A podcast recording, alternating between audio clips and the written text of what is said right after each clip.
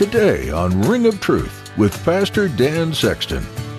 So the Lord said, I will destroy whom I have created from the face of the earth, both man and beast, creeping things and birds of the air, for I am sorry that I have made them. Now the word destroy here in verse 7, it's an important word. You should circle it here. It means to completely destroy. It means to completely wipe out. God will destroy the earth and start over again with Noah and his family. Have you ever been so unhappy with a project that you just scrap it and start over? It's the curse of the artist to live so close to their creation, they can't help but take it personal. Today, Pastor Dan reminds us that when God starts over, he starts all the way over. Of the entire world, there were only 8 people that he deemed worthy of grace. All else, he blotted out. God was grieving his creation because he wanted more for us. He wants more for you. Don't ignore his grace and his grief. Now, here's Pastor Dan in the book of Genesis chapter 6 for today's edition of Ring of Truth.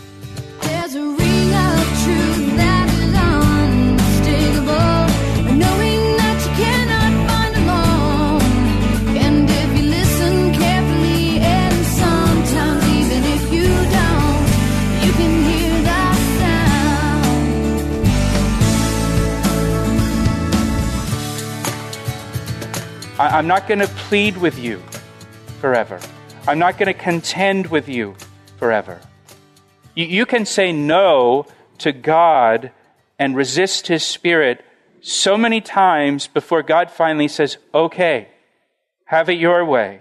I'm not going to strive with you anymore. I'm not going to contend with you anymore. I'm not going to try anymore with you. If you want to just keep resisting me and resisting me and resisting me and putting me off and pushing me away and pushing me out of your life, okay, have it your way. Now, we don't know where that point is where God says, okay, I'm done striving with you. We don't know where that line is for each of us. And that's why the Bible says, today, if you hear his voice, don't harden your heart to him. If God speaks to you today, don't resist his Holy Spirit that is drawing you and speaking to you. Don't resist God if he's calling you. Don't push him away again and again and again, because he's not going to put up with you forever. He's not going to put up with you resisting him forever. There's going to be a point where he says, okay, you can have it your way, and I won't even try anymore. His spirit will not always strive with man. Now we come to verse 4, and verse 4 describes the result of the union between the fallen angels and human women from verse 2. There were giants on the earth in those days, and also afterward, when the sons of God, those fallen angels, those demons, came into the daughters of men, and they bore children to them. They were the mighty men who were of old, men of renown. So these relationships now, they produced giants who were men of renown or famous men. The word giants here is the Hebrew word Nephilim. In your Bible, your translation might even say the word Nephilim here. That word, it means the fallen ones. And so they produced this kind of superhuman race, these giants, men of renown, men of fame, who were the fallen ones. And we see giants, or Nephilim, mentioned in several places in the Bible. For example, in Numbers chapter 13, when the 12 spies were sent into the promised land to travel throughout the land and spy out the land, and they came back and they brought their report. And remember, 10 of the spies had a bad report. And 10 of the spies said, we saw giants in the land, and we were like grasshoppers in their sight. They saw giants in the land of Canaan. You know, there are Egyptian writings that talk about the giants that lived in the land of Canaan as well. Over in Deuteronomy chapter 2, here the Lord speaks to the children of Israel and says to them, listen to what he says, this day You are to cross over at Ar, the boundary of Moab, and when you come near the people of Ammon, do not harass them or meddle with them, for I will not give you any of the land of the people of Ammon, that would be the land of Jordan today, as a possession, because I have given it to the descendants of Lot as a possession. That was also regarded as a land of giants. Giants formerly dwelt there, but the Ammonites call them Zamzummim. How about that name? A people as great and numerous and tall as the Anakim, but the Lord destroyed them before them, and they dispossessed them and dwelt in their place. So it talks about in the land of Ammon, before the Ammonites dwelt there, there were giants that lived there that the Ammonites called the Zamzummim. The reason they called them the Zamzummim is because when the Ammonites saw them, they said, Zamzummim, look how tall those guys are. They're giants. So there were giants there. Over in Deuteronomy chapter 3, verse 11, it talks about Og, the king of Bashan. Maybe you remember Og, the king of Bashan. Listen to this description. For only Og, king of Bashan, remained of the remnant of the giants. And it describes for us his bed. Indeed, his bed was an iron bed. Is it not in Rabbah of the people of Ammon? It still existed in that day. His bed was 9 cubits in length. That's over 13 feet long. And 4 cubits wide, 6 feet wide, according to the standard cubits. So that's a king-size bed, 13 by 6 feet, huh? Then it goes on to say, the rest of Gilead and all Bashan, the kingdom of Og, I gave to half the tribe of Manasseh. All the region of Argob with all Bashan was called the land of the giants. So there it says that Bashan was known as a land of the giants. Bashan is in the Golan Heights today, and also in part of Syria today, and we're told that it was the land of giants. The land of giants. Psalm 22 gives us a description of Jesus Christ on the cross, suffering for the sins of the world. And Psalm 22 gives us the thoughts of Jesus while he was on the cross. What was going through his mind while he was on the cross? In Psalm 22, verses 12 and 13, it says, my enemies surround me like a herd of bulls. Fierce bulls of Bashan have hemmed me in. Like lions, they opened their jaws against me, roaring and tearing into their prey. Jesus describes here in Psalm 22 being surrounded by the bulls of Bashan that were like lions who were tearing into their prey. Well, you know as well as I do, when you read the gospel accounts of the crucifixion, there's no bulls there. There's no lions there. Jesus seems to be seeing something that is in the spiritual realm taking place around his crucifixion, these bulls of Bashan that surrounded him. Bashan was once the land of the giants. In 1 Samuel chapter 17, David took on Goliath of Gath, the city of Gath. And Goliath, of course, was a giant standing over 9 feet tall. Elsewhere, it talks about the sons of Goliath. It talks about the family of Goliath who were also giants. So we know the story of David and Goliath was a giant. You know, last summer, archaeologists were excavating the city of Gath, and we've talked about this before, but cities in the ancient world, ancient Israel, cities were kind of built on top of each other in what are known as tells or hills, mounds. And so archaeologists, they have to kind of go down layer by layer. And it's one city on top of another. And the further they go down, the farther back in history they go. And so archaeologists were excavating in the city of Gath, taking layer by layer, and you've got buildings and houses and everything that they excavate, and they kept going down, excavating down, all the way down to the time of David. And guess what they found? They found ginormous houses, much larger than the houses of older generations. They were just like supersized houses once they got down to the level of the time of David. So there are newspaper articles, National Geographic articles as well, from the times of Israel, from the Jerusalem Post, that talk about the size of the houses that they built, that they discovered there in the city of Gath, down at the layer of David. And so you can look those up on your own, but you'll find a ton of articles about it as well. But they found cities that were much larger than normal. They found houses and buildings that were much larger than normal. That's consistent with the story of the Bible, with giants dwelling in the city of Gath. So now that brings us to verse 5, Genesis chapter 6, verse 5, where it says, "Then the Lord saw the wickedness of man was great in the earth, and that every intent of the thoughts of his heart was only evil continually." So the wickedness of man filled the earth, the thoughts of man's heart were on evil continually, just thinking of ways to do evil, thinking of ways to devise evil. All of his thoughts were consumed with evil. That is what was evil in God's eyes. It wasn't evil in man's eyes. It was evil in God's eyes.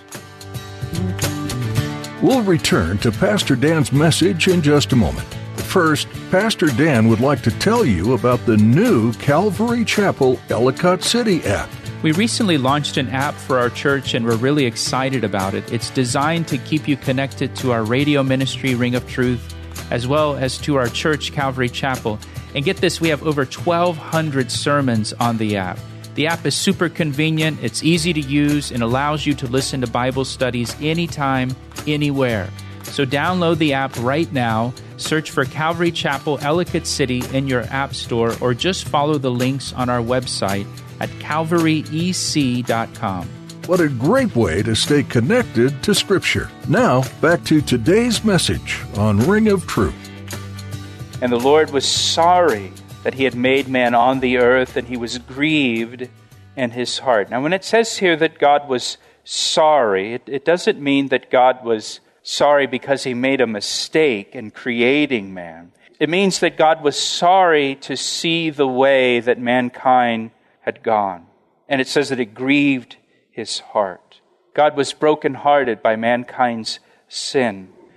God will destroy the earth out of great sadness, not great anger. Don't think that the flood was the result of God's anger. His judgment was the result of his anger. No, it was out of his sadness and out of his grief that he judged the earth. "So the Lord said, I will destroy whom I have created from the face of the earth, both man and beast, creeping things and birds of the air, for I am sorry that I have made them." Now, the word destroy here in verse 7, it's an important word. You should circle it here. It means to completely destroy. It means to completely wipe out. God will destroy the earth and start over again with Noah and his family. This Hebrew word that's translated destroy here, it is used elsewhere to describe how God completely wipes out our sin. In Isaiah chapter 43, verse 25, the Hebrew word is translated blots out. God says, "I, even I, am he who blots out your transgressions for my own sake, and I will not remember your sins." God blots out our transgression. He completely wipes them out. He completely destroys them, and he does not remember our sins anymore. Isn't that wonderful news? The word's also used in Isaiah chapter 44, verse 22, where it says, "I have blotted out," that's the word, "I have blotted out like a thick cloud your transgressions, and like a cloud your sins. Return to me, for I have redeemed you." Jesus Christ died on the cross for us. He died on the cross in our place as our substitute.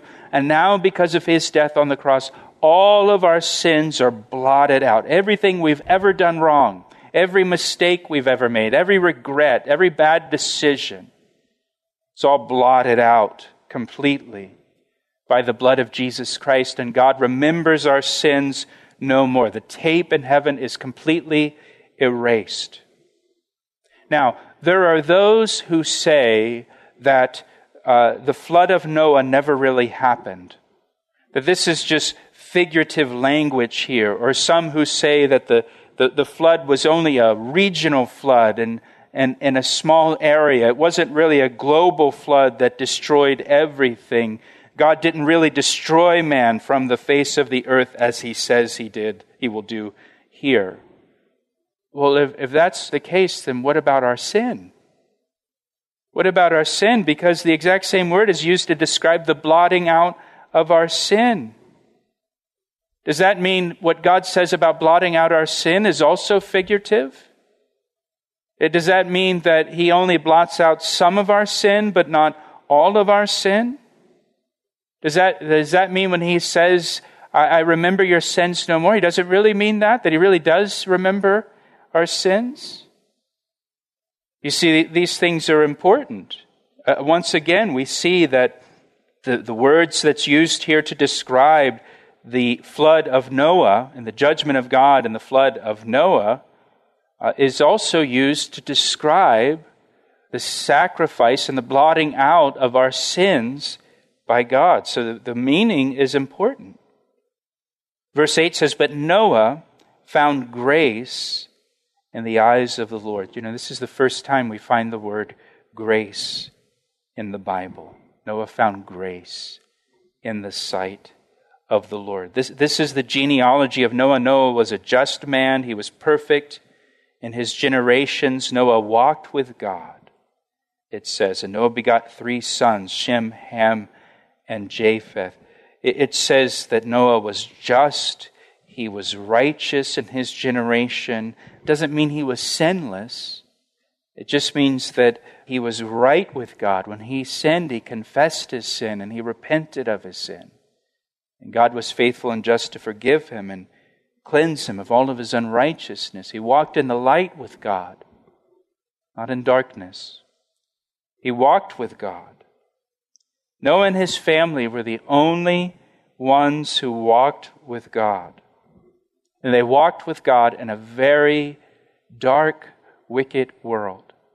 You can walk with God in a very wicked world. You can raise a godly family in a very wicked and perverse world. Noah did it, and Mrs. Noah, and their kids. They all walked with God, despite the world that they were living in. You know, in Philippians chapter 2, it says, "Live clean, innocent lives as children of God, shining like bright lights in a world full of crooked and perverse people."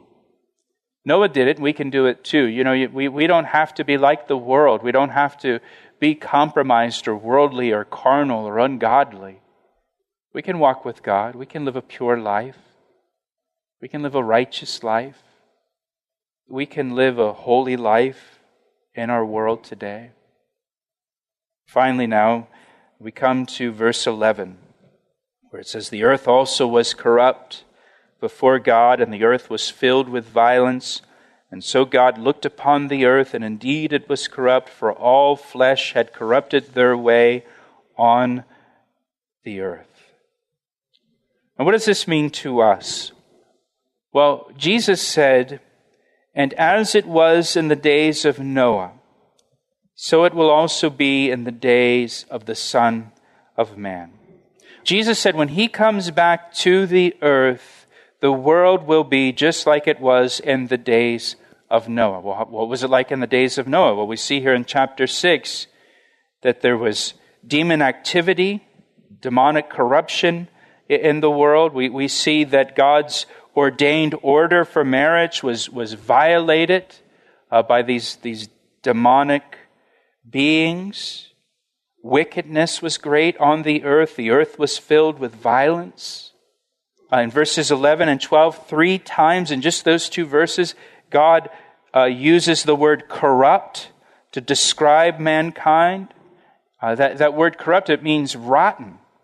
You know, it means spoiled. Mankind was rotten. Mankind was spoiled. Mankind was ruined morally and spiritually to the point that it was beyond saving. It was past the point of redemption. You know, like you can have a piece of fruit that might be rotten in spots. You can have an apple that's bruised, and you can cut the bruise out of the apple, and you can still eat the rest of the apple.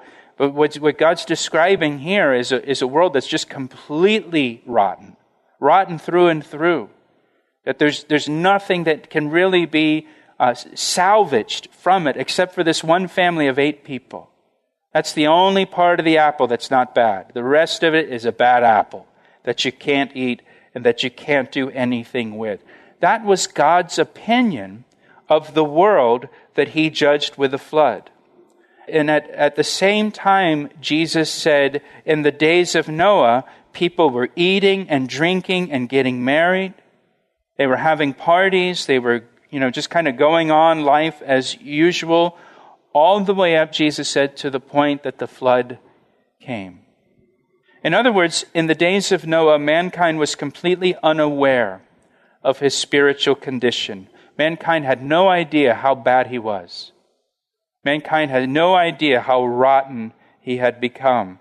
And mankind just, went on with his life as if nothing was wrong, nothing to worry about, until the judgment came and it was too late. And mankind was caught by surprise by the judgment. And Jesus said this will be the condition of mankind when he returns. This is where mankind is headed. This is where the world is headed. And in many ways, mankind is already there. In many ways, it's already like the days of Noah. But for those of us that are believers in Jesus Christ, for those of us that walk with God, we don't have to worry about the judgment to come. All of our sins were paid for by Jesus Christ on the cross. All of our sins were blotted out once and for all, and he remembers our sins no more. God hasn't appointed us to wrath. God hasn't appointed us to judgment, those of us that have trusted Christ. Jesus said, when you see these things begin to come to pass, not after they've all come to pass, but when you see these things begin to come to pass, that we can look up because our redemption draws near. So yes, we look at our world around us and we can see many similarities in our world today to the world that Noah lived in, to the world that God judged with the flood. And it just tells us, it just reminds us that Jesus is coming soon for us. And I don't know about you, but especially as after the last couple months, I say, Maranatha, come quickly, Lord Jesus, and take us home. He asked me how I know, and I say, rings truer than the finest crystal. You've been listening to Ring of Truth with Pastor Dan Sexton as he teaches verse by verse through the book of Genesis. This Old Testament book of history and the start of what God created teaches you much about God's plan for the future. We hope you'll continue to tune in for Pastor Dan's studies. If you ever have any questions about what you've heard or would like someone to pray with, would you give us a call? You can reach us by calling 410-491-4592. Once again, that number is 410-491-4592. You can also fill out the prayer request form at calvaryec.com. Just click on the Connect tab to access it. We'd love to meet you in person, too. If you're in Columbia, Maryland, please join us this weekend for worship and studying Scripture together at Calvary Chapel, Ellicott City. There will be time to meet your brothers and sisters in Christ, too, and to spend time in prayer. We look forward to sharing this time of worship together with you. You'll find service times and directions at our website, calvaryec.com. While you're there, be sure to check out additional teachings from the Bible. And don't forget to subscribe to our podcast. Once more, that's calvaryec.com. That's all we have time for today. There's much more to gain through this study through the book of Genesis, so be sure to join us next time on Ring of Truth.